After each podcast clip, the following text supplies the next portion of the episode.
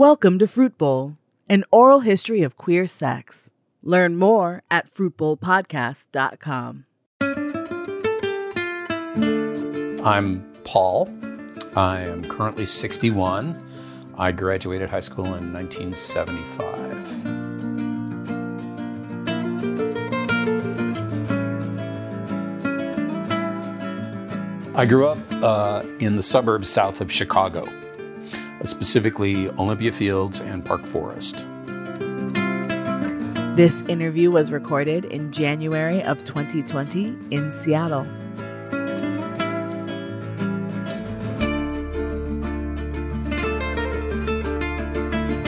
When I was growing up, it was on the edge of the cornfields. Um, so, like literally at the end of our street, there was corn. Um, and then there was this beautiful kind of upscale, uh, upper middle class development where a lot of uh, mostly Jews lived. So, yeah, I think it was pretty liberal. Um, my family uh, is kind of bonkers, like many people's families. Jewish family. My father was pretty much not around. Um, I have very little ex- memory of him, and when he was there, he was very uh, low key. Let's say he didn't he didn't volunteer a lot, except he had this really big voice, um, which we called the Marshall voice. His first name was Marshall, and I have the voice, um, and I won't use it here because it'll break the windows. Um, that when he was angry and he yelled your voice, you could hear it for blocks. So yeah, we just the voice. My parents got divorced when I was, I think, nine, eight, eight. And I started to see a lot more of him then because he had weekend custody. My mom, Gert, was a very vivacious, charismatic, exquisitely profane woman, a lot of strong opinions. Um, I've got a lot of her in me, adored her. Um, I was probably the favorite, middle of five. She treated me really well. My sister is a hard boomer. She's eight years older than me. Then I got David, who's uh, five years older than me. And then another five years after me comes Robert. And then three years after him is the surprise kid, and that's Richard, who we call the little bastard. I officially came out in 1975, the day I moved out of my house into the dorms at college. I went and found a, I think it was called the Gay Community Organization, GCO, at Northern Illinois University. I came back to the dorm and I got on the payphone and I called my mom to tell her I was gay. And okay, so this is 1975. I have just turned 17. I'm in the dorms, I'm 17. And uh, her response, like a lot of a lot of kids' responses, is, "Oh, honey, I knew. It's okay. I love you. Don't tell your father." And she kept repeating that, "Don't tell your father," and I didn't. And she did explicitly say he'll blame himself. My dad passed away when I was 22. I'm guessing about 22. So it was only a few years later that he died. When he died, I took that as a signal that I was now to be out of the closet to everyone. That the last person who I'd, I had made a bargain, I had agreed with my mom, I would never tell him. So now I'm out to everyone. And I've stuck to that ever since. There's been no hiding whatsoever. And I kind of regretted it, uh, regretted never telling him, you know, for whatever good regret is worth. Um, I, I like to think that he would have come around eventually. And my mother, before she died, we, we talked about this a lot. We talked about everything before she died. She said, Oh no, honey, he was different. He would not have he would not have handled it well. So his loss. When I was a kid, I was a very precocious reader. Uh, and we had a ton of books in the house. And I was also a little kid and a snoop.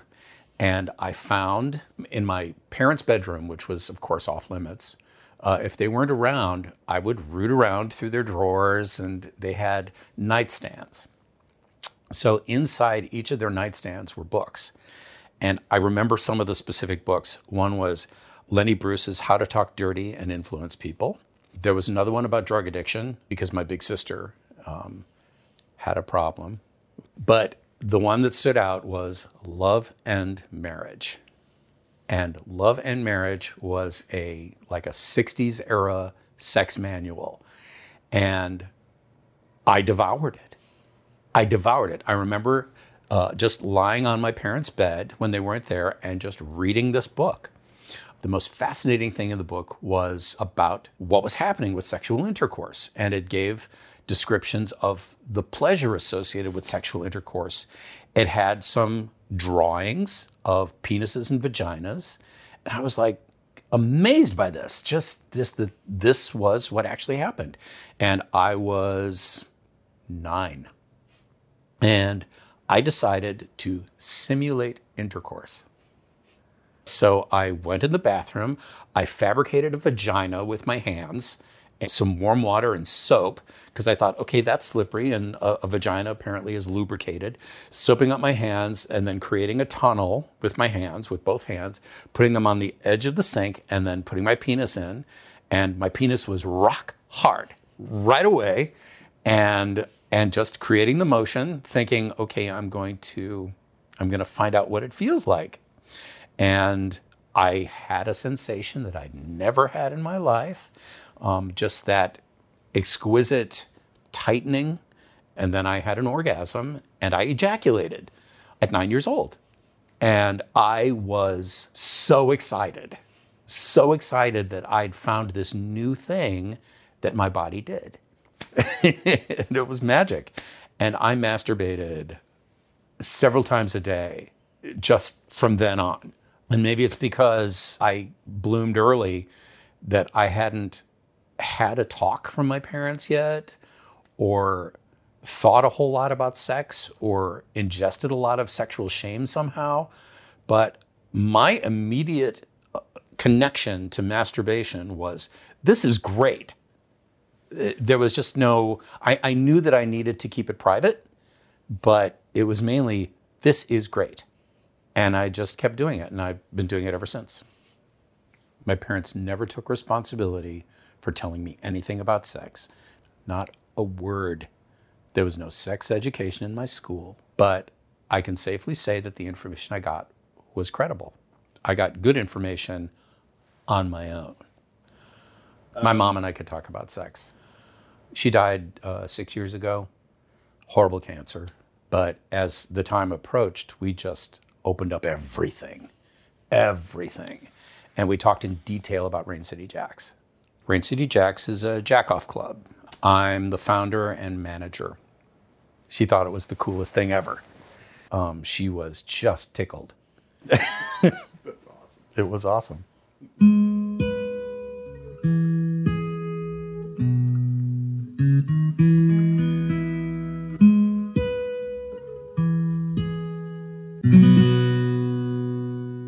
Group of sex books that came out uh, in the 70s. Everything you always wanted to know about sex, but were afraid to ask. Mm-hmm. That was one of them. Little yellow book. And uh, it had some very problematic stuff in it, um, specifically about gay people. There was a specific description of gay men going to bowling alley restrooms, and it described them tapping their feet in the stalls and making shameful connections in the bathroom, condemning it and saying how they were doomed to be unhappy their entire lives. Completely ignored all that stuff. I was focused on the restroom in the bowling alley. And suddenly I was like very aware of illicit sex. Dr. David Rubin introduced illicit sex to me. I suddenly imagined all these places that gay men were having sex there was like this curtain behind which I could not peek. And I was a teenager. I was really excited about sex. I, I, wanted to find out about that. So I started to get very excited about going into men's rooms. And I did have sex in men's rooms. Yeah, that actually became a part of my early sexuality because of Dr. David Rubin, you know, trying to scare people about it. It actually sexualized it for me.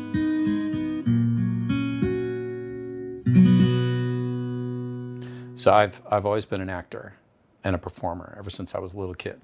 Just before my 15th birthday, I auditioned for a community theater production of The Boys in the Band. And uh, I lied about my age, and which was easy. I mean, I, I just pulled up my old yearbook photo from when I was 16, and I had a full beard. I looked grown up. So uh, I auditioned for this show. I got the part of Emory, who was the Screaming Queen. Did your parents know the content of the play? Yes.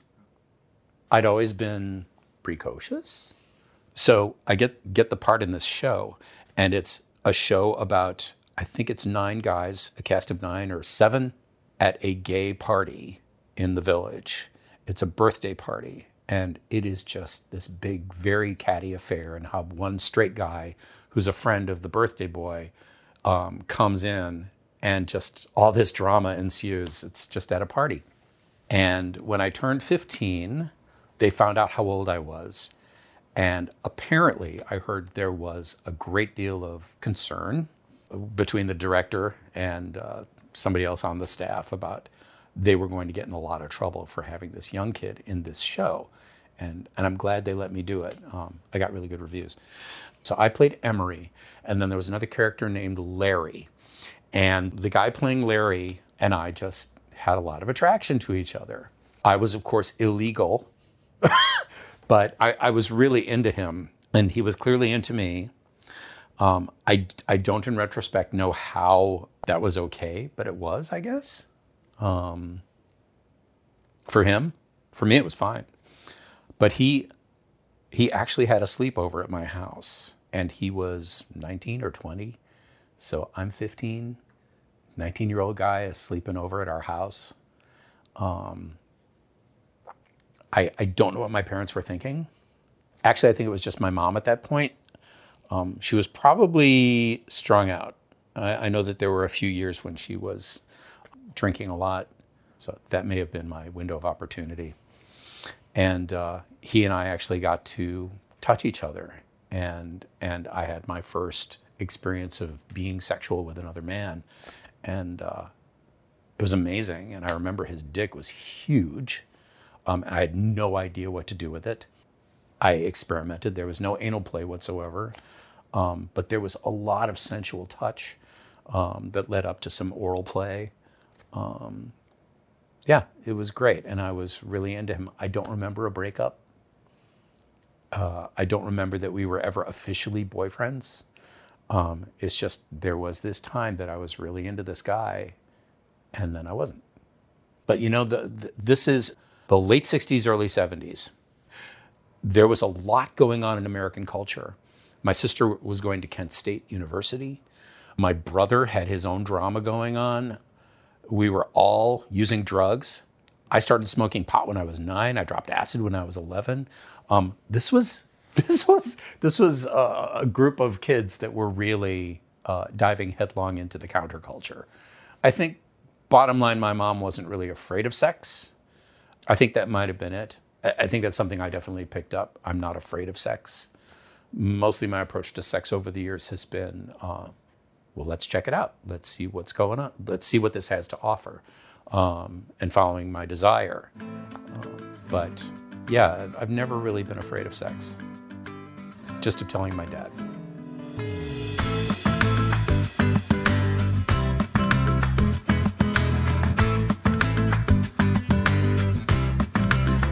Sometime when I was a freshman in high school, I got interested in ballet. So uh, somebody told me that this girl, Mary, was way into ballet. She was a really good dancer. And I met her and uh, we took some ballet classes together and we started to hang out together. At that point, she was a freshman, I was a sophomore then, and um, she was an amazing dancer and really super whip smart and incredibly funny and so sexy and just very sexual. And she and I just hit it off big time as friends. And we started hanging out all through my sophomore year. And then sometime in the summer after my sophomore year, we started we started playing around sexually. And then we continued to be sexual together. A lot of it was very playful. I learned about eating pussy, learned about having my dick sucked, all from Mary. And there was always just a sense of lightness and humor and fun. Um, we also smoked a lot of pot together. She was the first woman I had sex with, uh, the first vagina I've had a penis in. Um, and she knew me better than I know myself. And we persistently had sex play. And I got a sense of sex as play from Mary because she had such a playful attitude about it. There was also no agreement of monogamy between us. So I knew she was fucking other guys. And I was completely okay with that, although I was her official boyfriend. And that went on through my junior year and into my senior year. And in my senior year, um, she started to be a little more interested in dating other guys, but we never stopped being friends. And then uh, for senior prom, she went with a different guy, and I went with my best friend Chris, a guy. Um, he's straight. Um, we just we played guitars together, um, and we just thought it would be fun to go to prom together as guys. I'm sure I had some ulterior wanting to make a statement about being gay, but I had not made that statement to myself yet. And then when I was uh, in that first freshman year in college, she came up to to stay with me in the dorms, and this was like right after I'd moved in, and she came up, and I said, "Mary, I'm gay," and she said, "Oh, Paul, I'm so happy for you. I'm so glad you figured it out finally. I've got to get laid." And she went and she went out onto the floor of my dorm and found a guy to fuck. And uh, he was the RA, he was the resident advisor. and I was completely okay with them fucking because I had my own stuff to do now. Her sexual sensibility was a lot like a gay man in that it was very casual. It didn't rely on the structures of a relationship so much as being horny and just that it was okay to be horny and to act on that. And I'm, I'm grateful to her for that.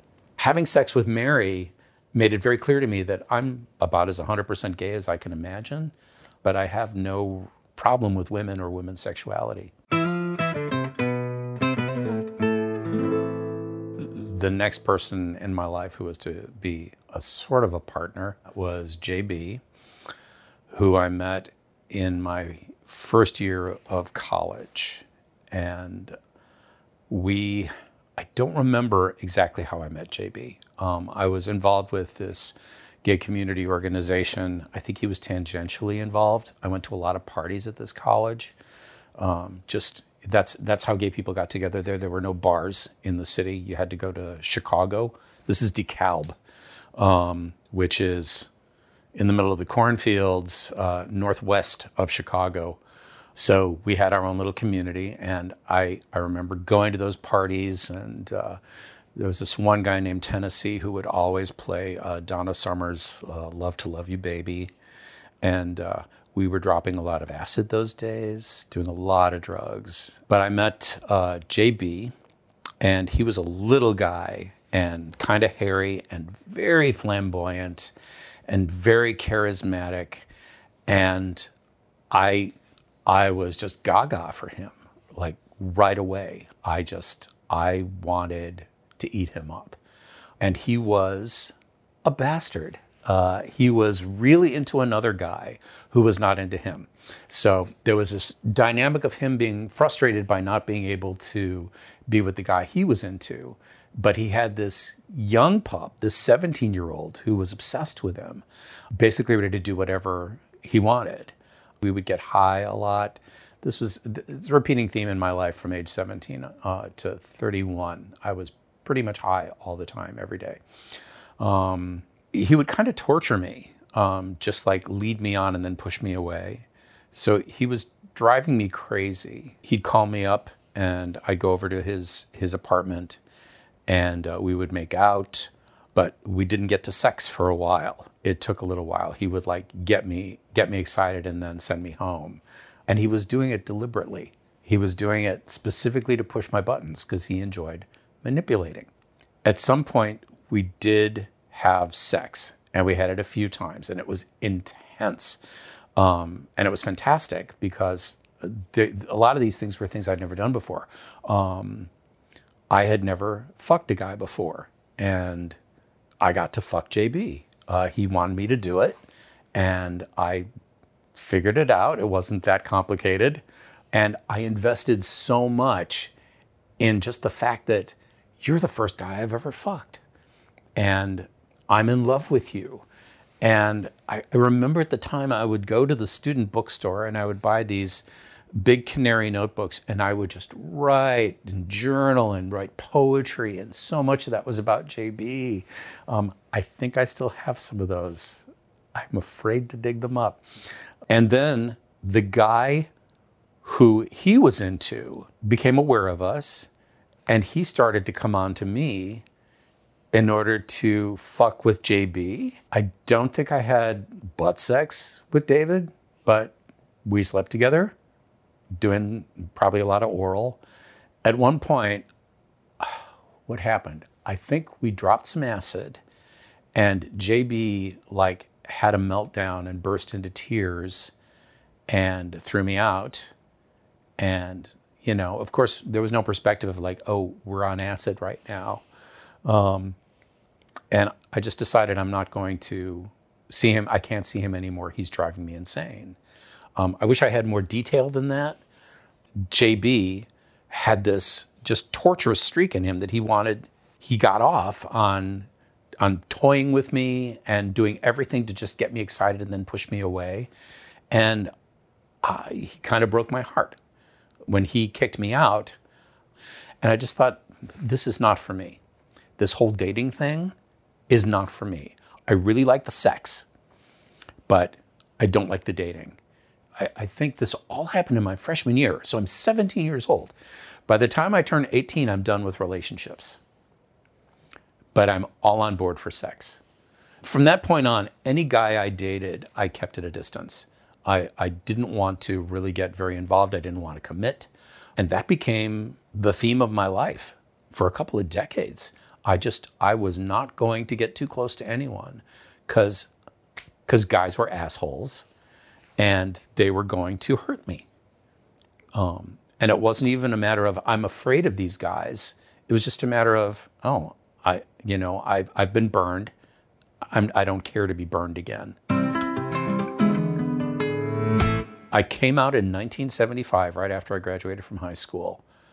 There was a cu- cultural norm uh, among the gay community to just just have sex, just enjoy this while we could. And having Stonewall only happening in 1969, there weren't a lot of long term couples around us. Also, when you're in your 20s or your 30s, you're looking at folks in their 40s and 50s and they're trolls. So we would specifically look at folks in their who were older than us as trolls and put them down. And this is something we don't want to be, even though that's where we're all obviously going. It's that immortality of youth, right? Um, so we didn't think about that. We didn't think a whole lot about pairing up. Marriage certainly wasn't a possibility. Our models were gay porn stars. We were defined by the sex we had, not by anything else. And older people in general were shunned you know so i was in this mainstream gay culture of taking drugs having sex going to sex parties going to bars going to bathhouses. Um, it was it really was like a big party all through the 70s hiv shows up in 81 i'm right in the middle of that. You know before we knew there were consequences. And so we can do whatever we want. If you got vd you could just take antibiotics and be done with it. So it was, there were no consequences. Men wanted to have a lover. Um, and that's what we called uh, our partners, lovers. That was the language we used, and it was something we wanted to have because we're fucking human beings. You know, we don't want to be alone. And we've got it, I, I really do believe we've got a natural inclination to pair up. To uh, we've got an inclination toward monogamy, not not fidelity, not sexual fidelity, but monogamy to have a partner. Um, so that's yeah, a little bit of dabbling with having a relationship, and then fuck this. I'm just going to party. I'm just going to have fun. It was just this little window of time in history that I came out in in the middle of, literally in the middle of it. In 1981, I went to Boulder, Colorado, and started working at the Boulder Dinner Theater. And this guy named Jeff uh, showed up, and he was, again, kind of my type. Uh, shorter than me, kind of hairy, and he was a little goofy. Just he had a strange sense of humor, and he, he, he always seemed to miss some jokes that other people had, but he just had this intense sexual energy about him. He was he had big dick energy. Uh, you could call it swagger, but um, this is very explicit to people who have a big dick. It's an explicit kind of swagger. And it's different in different people with big dicks. But Jeff had a big dick, a big, beautiful dick. Uh, we would flirt with each other a lot in the process of rehearsals. The first show we did together was Grease. and I played a character named Rump, and I think he played Doody. Rump and Doody. And the show we did after that was The Sound of Music. And I had a couple of different parts, but one of them was Herr Zeller. So I was a Nazi. I was also the only Jew in the production. And Jeff had another part. He was like supporting Nazi. he was, I remember that uh, during rehearsals, we started to grope each other backstage. You know, he would grab my crotch and I would grab his, and we would just feel each other up for a while and then just move on. And uh, Sundays, we would do two shows so there was a matinee and a night performance. One particular Sunday, we're in between shows.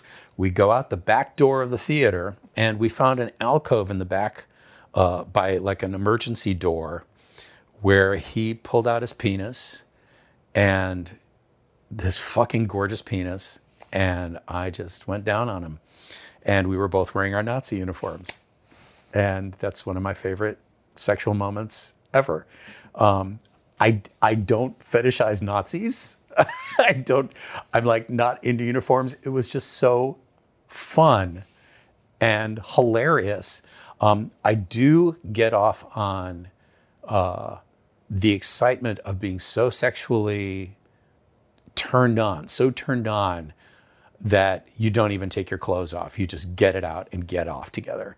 And that was exciting it wasn't long after that that we had an opportunity to get together at his apartment. He had me over, and that's when I met his ferrets. We went to his bedroom, and I remember he took his dick out and he kept his jeans on. And he closed up his jeans so that his, his dick was just sticking out of his, his fly. And, and then he, he pulled my cock out of my fly as well. So we were both fully clothed, but with our dicks out and we 69 for what felt like forever. And it, it was so different from what, what had happened behind, uh, behind BDT because there was no hurry. There was just the incredible charge of being really turned on by each other and taking our time with each other. The pace of lovemaking with him, and it really was lovemaking. It was it was very much not about getting to an orgasm it was about enjoying the moment together. It was very much timeless sex. It reminded me of that first time with Ray in my bedroom when I had just turned 15 and we were just caressing each other and just, you know, feeling each other's penises through our pants and how incredibly hot and exciting that was. Fucking Jeff and sucking his dick and 69ing with him. There's like I, I don't generally like to 69, but with Jeff it was it was cosmic. And there wasn't going to be a relationship there. But every now and then we would get together and it was magic for me. Because that sex was so good and so much of it was so explicitly different from sex I was having somewhere else that it kind of went like this is how sex is supposed to be. It's supposed to be really good, really powerful, and really in the moment that kind of set the stage for how I am sexually going forward. So from Jeff, I learned sex in the moment. Sex is a living experience as opposed to a process and a destination. It's a now, it's something that happens right now. I still have a lot of sex with a lot of people, but that colored my experience and my, my way of having sex forever. Um, he is also the first lover I had that died of AIDS. And I found about it after the fact. When he found out how sick he was, he moved away from where he had lived This was in Colorado, and he just he's just one of the people who disappeared because they were terrified and they were full of shame. So they just it was like they just vanished. Um, and that, that's what happened to Jeff.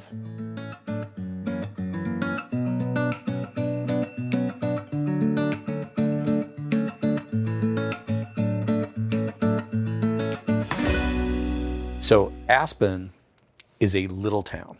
It includes some of the richest people in the world. So I, there's a dinner theater in Aspen, or was. It's gone now. Um, the Venerable Crystal Palace. After Boulder Dinner Theater, I auditioned with some friends of mine uh, up there, and I worked there for seven and a half years, living in Aspen, Colorado. I was a server at this theater, so I waited on all kinds of celebrities, I'd go to the movies and Goldie Hawn would be sitting next to me in the theater. That's a true story. Going to the grocery store and seeing Buddy Hackett. Um, this started in 1983. So HIV and AIDS is going. AIDS is ramping up all through the 80s.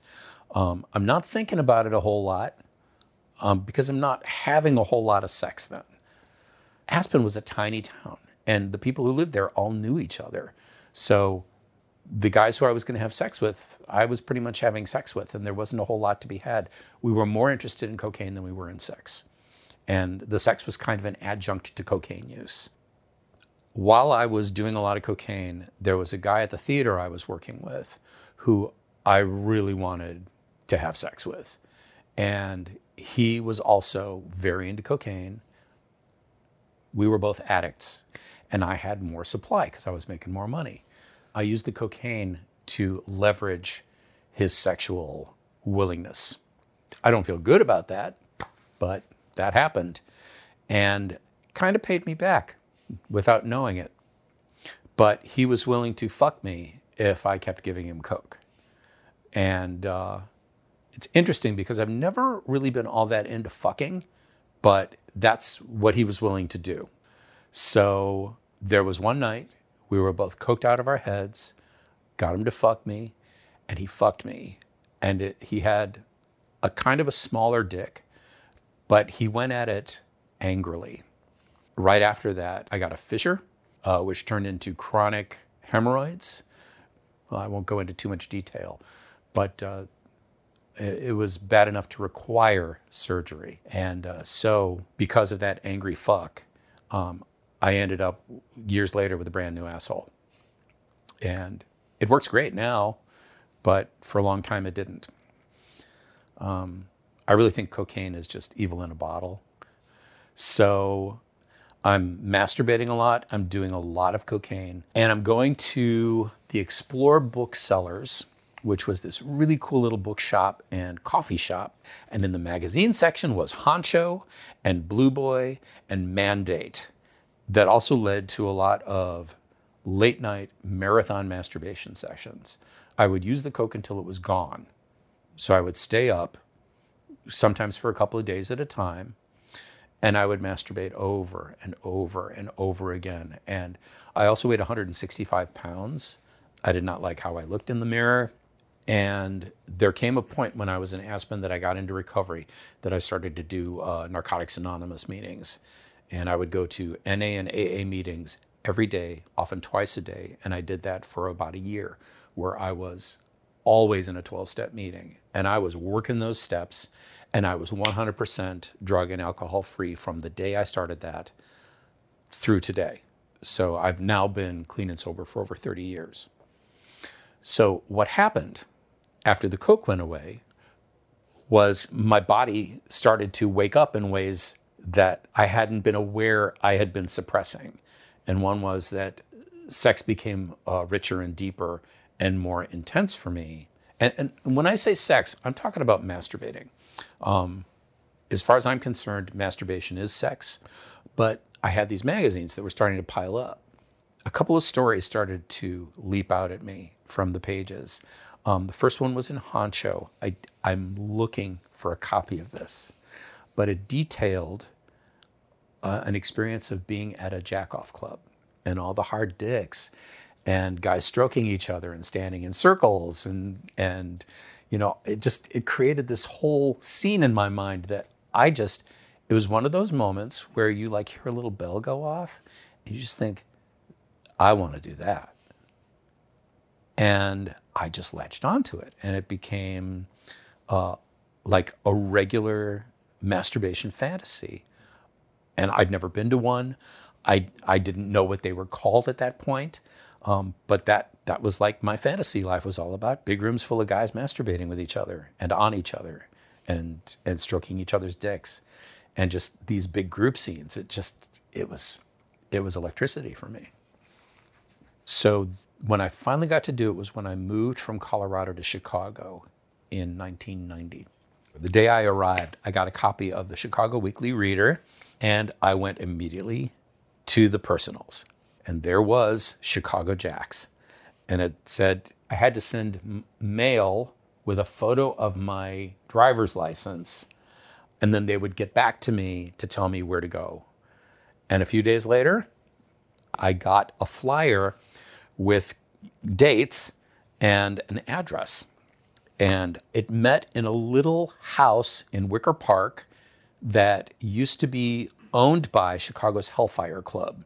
I think they're the oldest leather community in the country. It was an old Veterans Administration hall, and they had an event every week. And I came up to the door, and this tall person opened the door a little bit, asked me who I was, and I told him who I was and what I was there for, and he let me in and said, There are lockers downstairs and, and refreshments, and then upstairs is the play area. And they had a little bar set up down there where they were serving, uh, I think, beer and, and soft drinks and snacks, and people were just hanging out there naked, talking to each other. And uh, then I went up the stairs. I remember passing a big bowl full of little plastic cups full of lube.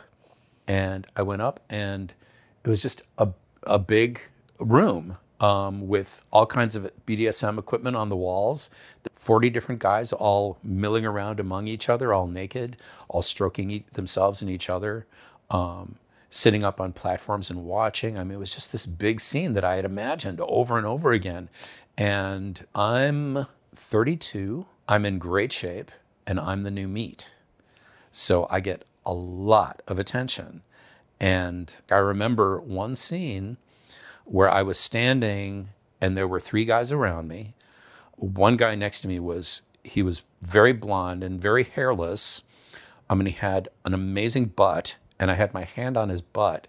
And all three of them were masturbating very close to me. So I had like penis contact on both legs, and then a guy right in front of me and one of them is stroking me and i'm stroking both of them and it's just all this is going off and suddenly they're coming on me and the sensation of their semen dripping down my legs and hitting my stomach is like a moment i've relived ever since.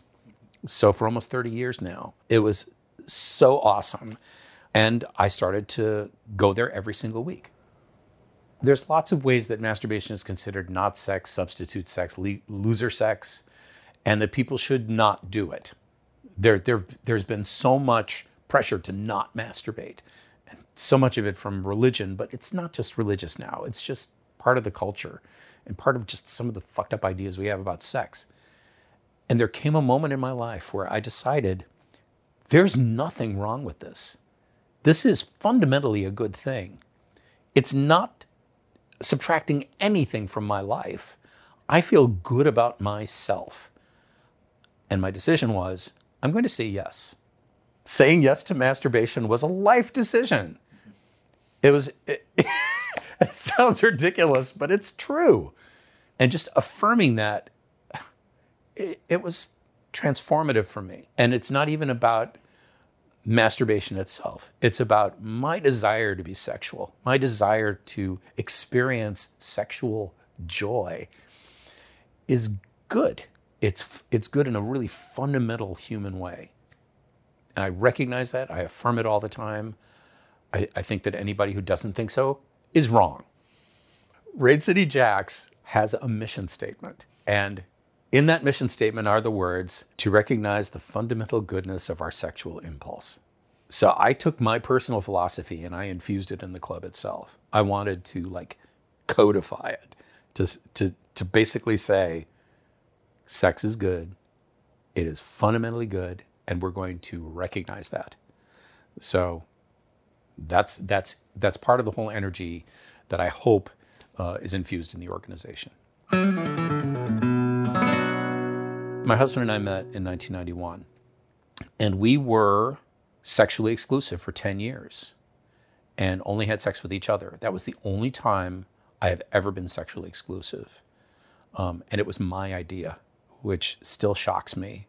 But toward the end of that time, I started to have an experience which has become more pronounced as I've gotten older that I don't reliably ejaculate every time I have sex. And this showed up when I was having sex with my husband.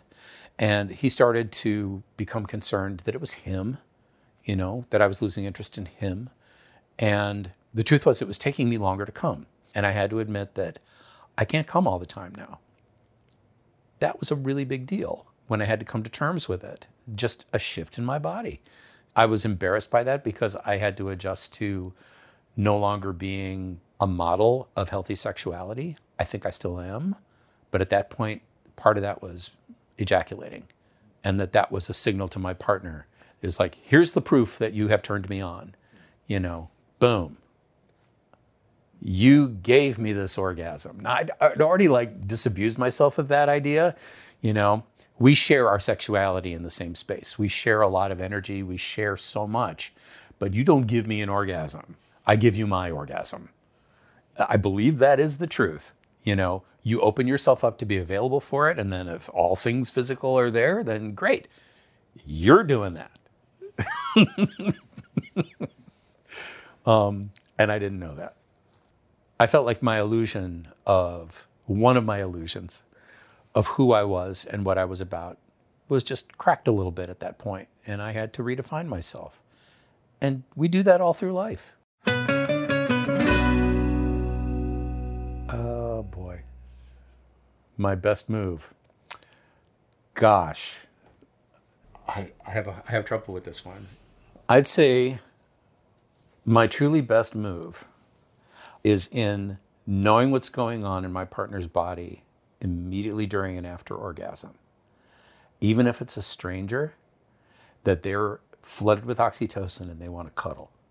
They may not know it, but given the opportunity, the invitation to come into an embrace, to come into uh, a warm, fuzzy place, even just for a few seconds, they're going to go for it. And it's, it's what takes an orgasm and makes it satisfying because um, that's what we're demanding chemically.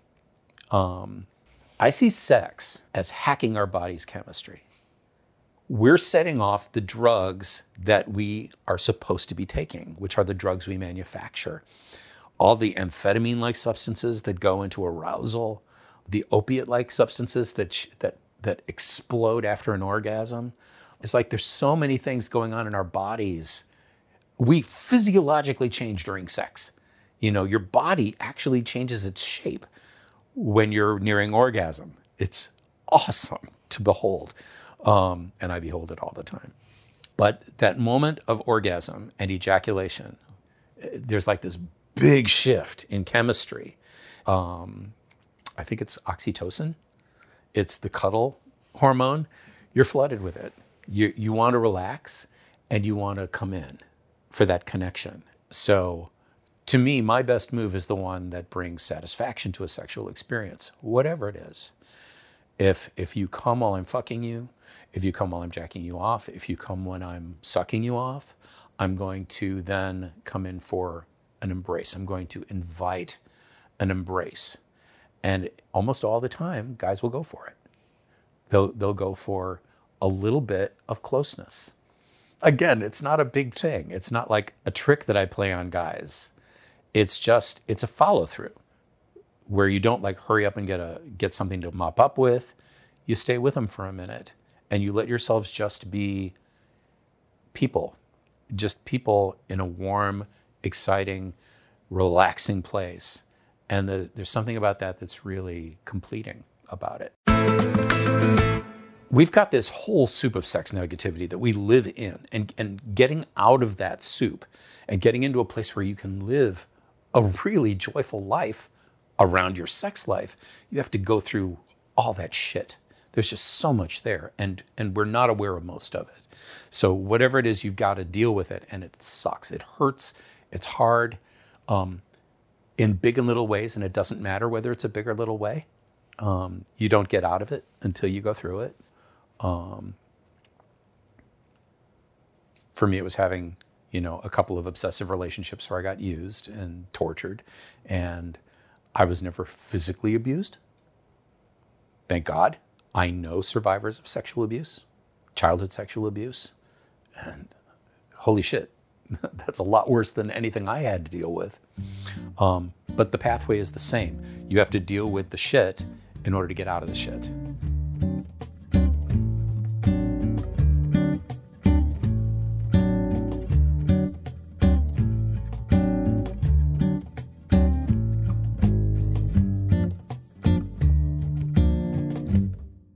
When my dad died, I was very, very, very deep in my coke at the time. So I was not available for any kind of authentic feeling, and I did not go to the funeral. I I was not present, and I wasn't going to experience grief until I got off the drugs, and I did. you know, years after he passed away, I got off the drugs, and a few weeks after being clean and sober, I was talking to my brother about my dad, and I just I broke down and shocked, shocked that the grief had waited for me. And um, I learned that the grief waits. So when my mom was dying, I was committed to be there and to be all in, 100% in. So I spent months, you know, with her, helping with her treatment, talking with her. It was amazing, powerful, incredibly painful. Far more painful for her than for anyone else. Literally painful, but emotionally it took a toll. And there came a day, um, this was in Colorado Springs, very, very conservative, religious conservative place. So my mother's this Jewish firebrand liberal in the middle of Colorado Springs. And so I have to get away for a little while. And I discovered that there was a bathhouse in Colorado Springs. And I went there, and there were very few people there, but I had been like shaken to my roots from just extended time with my dying mother. And I walked into that place, you know, this very unassuming little bathhouse, kind of in a warehouse. And I stepped out into the hot tub, which was out on the back deck, um, which was a parking lot surrounded by a fence. And there's like music playing, and I'm all alone in this big hot tub, and I'm naked, and I'm just stretched out, and I just think, oh my God, I'm so glad I have my life to come back to in this moment. And then I connected with another guy, and we had great sex, and it was incredibly intense. And I just thought, sex has a way of connecting me back to my life in a way that nothing else can. And it fortified me. Sex actually helped me survive. And uh, I went back there one other time during those months. And I wasn't horny. I wasn't horny. I just needed to get back in my own body and to take full possession of myself. And sex does that for me.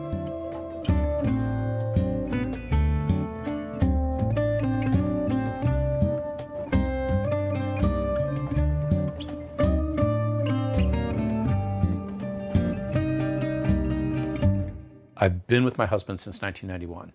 That's over 28 years. And um, we're very much in love with each other. I feel like just the luckiest boy in the world, you know, to quote Pee Wee Herman. Um, so we had been sexually exclusive for 10 years. And there came a day in the early 2000s, like that I spied him with a cruising site on his computer monitor. And I thought, oh. And I went and I looked at it. And suddenly the idea of having sex with someone else popped up into my head. And um, two months later, I was riding the L in Chicago home, and it was late at night, and it was just me and another guy. This is such a porn scene. Um, and he, I was sitting, he was standing not too far from me, and he was looking directly at me and rubbing his penis uh, through his pants, which was very obvious. And I was so turned on. Oh my God. Because not only was this a very hot scene, but it was super transgressive. So I started to spread my legs and display myself to this guy. And I'm rubbing my penis, and he's rubbing his, and he's fully hard now, and I can see right through his slacks. And we both get off at my stop, which is just two blocks from our apartment. And we step into the, the station, and he goes down on his knees. He pulls my cock out, and he, he sucks me off. And I come so hard. And as soon as I come so hard, I am crushed with guilt, just crushed. And I thought, oh my God, this is, I just cheated. So it, it, I went very quickly from the concept of non monogamy to I was open to a sexual experience, and there it was. And I went for it. Um, I could have easily, easily not done that, but I did it. And I came home and I hid it. I didn't say anything about it. And I continued to cruise online.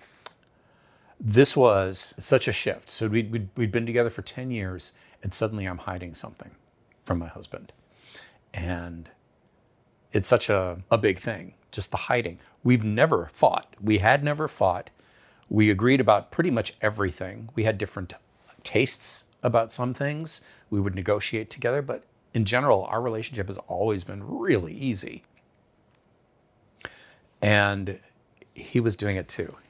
He had hooked up with somebody uh, who he met on that site. And I had started to exchange messages with people. And our energy had changed so much, so radically. Eric called me in to our living room. Um, this had only been going on a couple months now, maybe four months. And he said, I think we need to talk about something. And I said, I think we need to talk about something too. And then he said the best thing he could have possibly he said. He said, "Okay, I want you to tell me everything and I will tell you everything. But let's agree right from the beginning that we want to stay together." And then he said, "You want to stay together, right?" And I said, "Of course I do. I I want to stay together." He said, "Okay. Then let's just say that's true. We agree to stay together no matter what." Now tell me everything. And that's when we told each other that just in the space of a few months, we'd both been cruising and starting to have sex with other people and cheating. And we cried. I'm like ready to cry now just remembering it. And just having that safe ground of we're going to stay together, I felt like I was in a safe space to put it all out there because I did not want to hide anything from him because that just that's poison.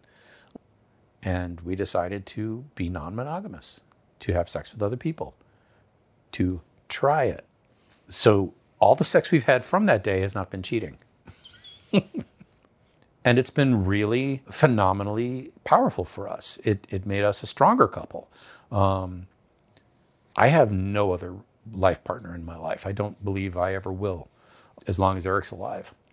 But sex has slowly fallen off for us, and we rarely do it at all anymore. And I'm I'm sad about that, but I don't feel less close to him. I just miss that connection. And we have to do it every now and then just to remind ourselves that we can. But it's we've slowly moved away from having sex with each other and having sex with other people instead um, and having this life together instead our day to day life, our crises, um, our family. Like, that's all intact. But sex is very rare for us now.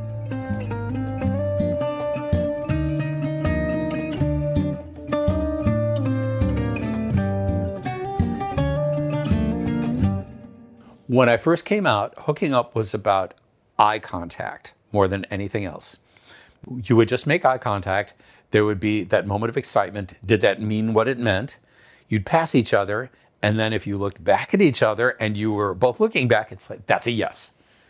And then you're off to the races or to someone's apartment or to an alley. That was hooking up. For me personally, hooking up has always been kind of easy.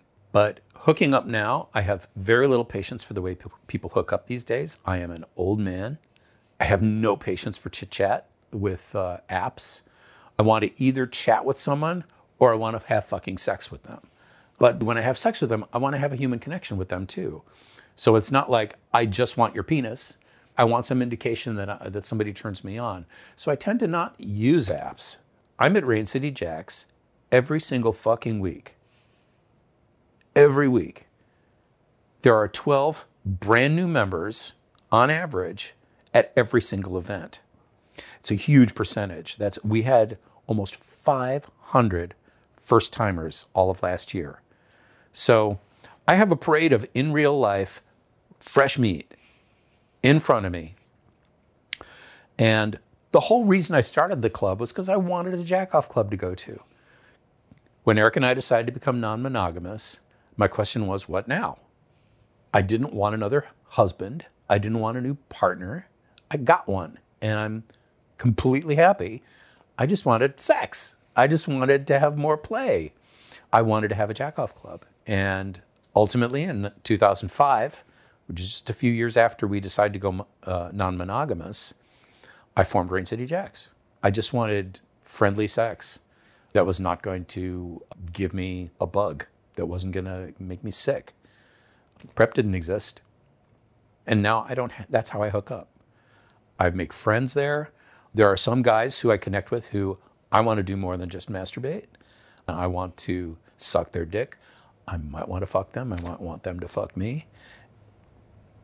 I'm curious um, because you have this unique perspective. Do you think that now, now that we're in the age of PrEP, and there is this more relaxed attitude about condom use, does it have any comparison at all with what it was like in the 70s when you first came out, and it was that sort of sweet spot between the revolution and, and AIDS? Um, yes and no.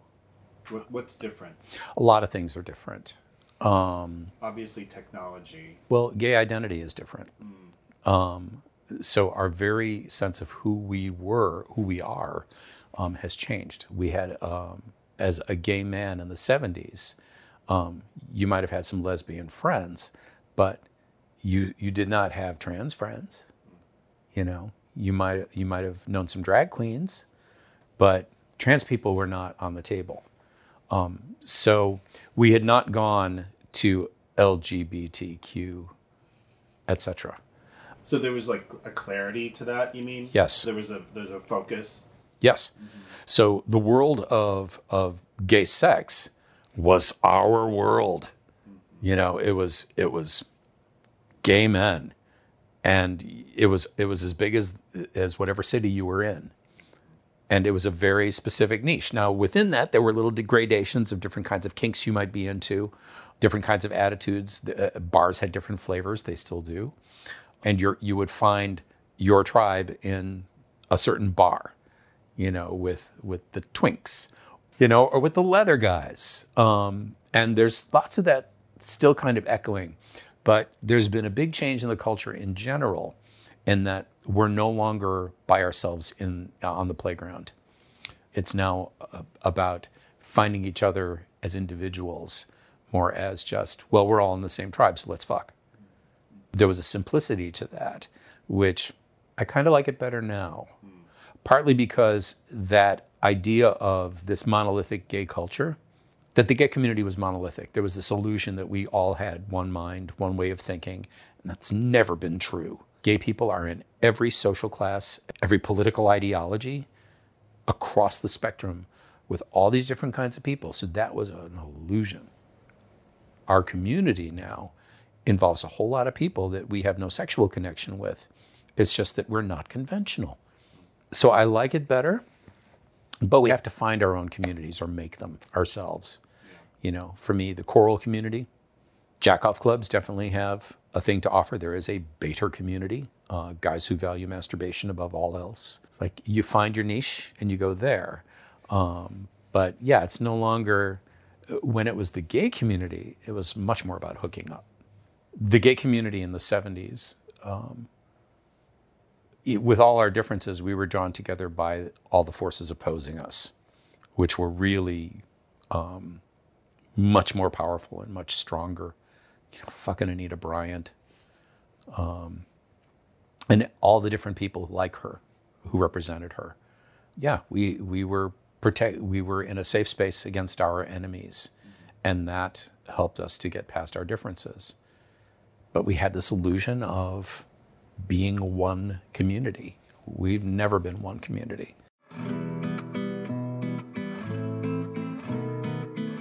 I don't regret anything. I don't regret my parents never telling me anything about sex. I don't regret that fucker, JB, in college, who was such an asshole. I don't regret cheating. I've been okay from the beginning. I don't think there's anything I could have told my younger self that would have made my life better than it is now. My life is so fucking good.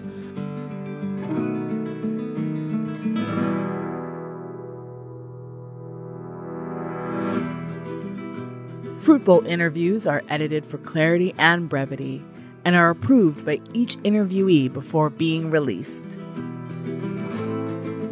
Visit fruitbowlpodcast.com where you can learn more about this episode, browse the episode archive, and watch original videos.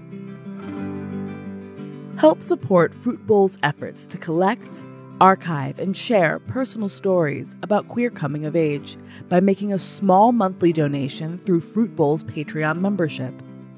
Patrons get early access to episodes, behind the scenes updates, and occasional bonus content. Larger donations and sponsorships are tax deductible through Fruit Bowl's fiscal sponsorship with Seattle's Northwest Film Forum. Fruit Bowl collects histories from all different backgrounds and experiences cisgender women, trans and genderqueer individuals, black people, indigenous people, and people of color. It's only by collecting diverse stories that we can begin to see what unites us. Interested in sharing your story? Find out more about the interview process, including a full list of questions and news about future production. Visit fruitbowlpodcast.com for links and contact information. Fruit Bowl is created, produced, and edited by Dave Quantick. I'm Syra B. This has been a production of Cubed Media, LLC, all rights reserved. Thanks for listening.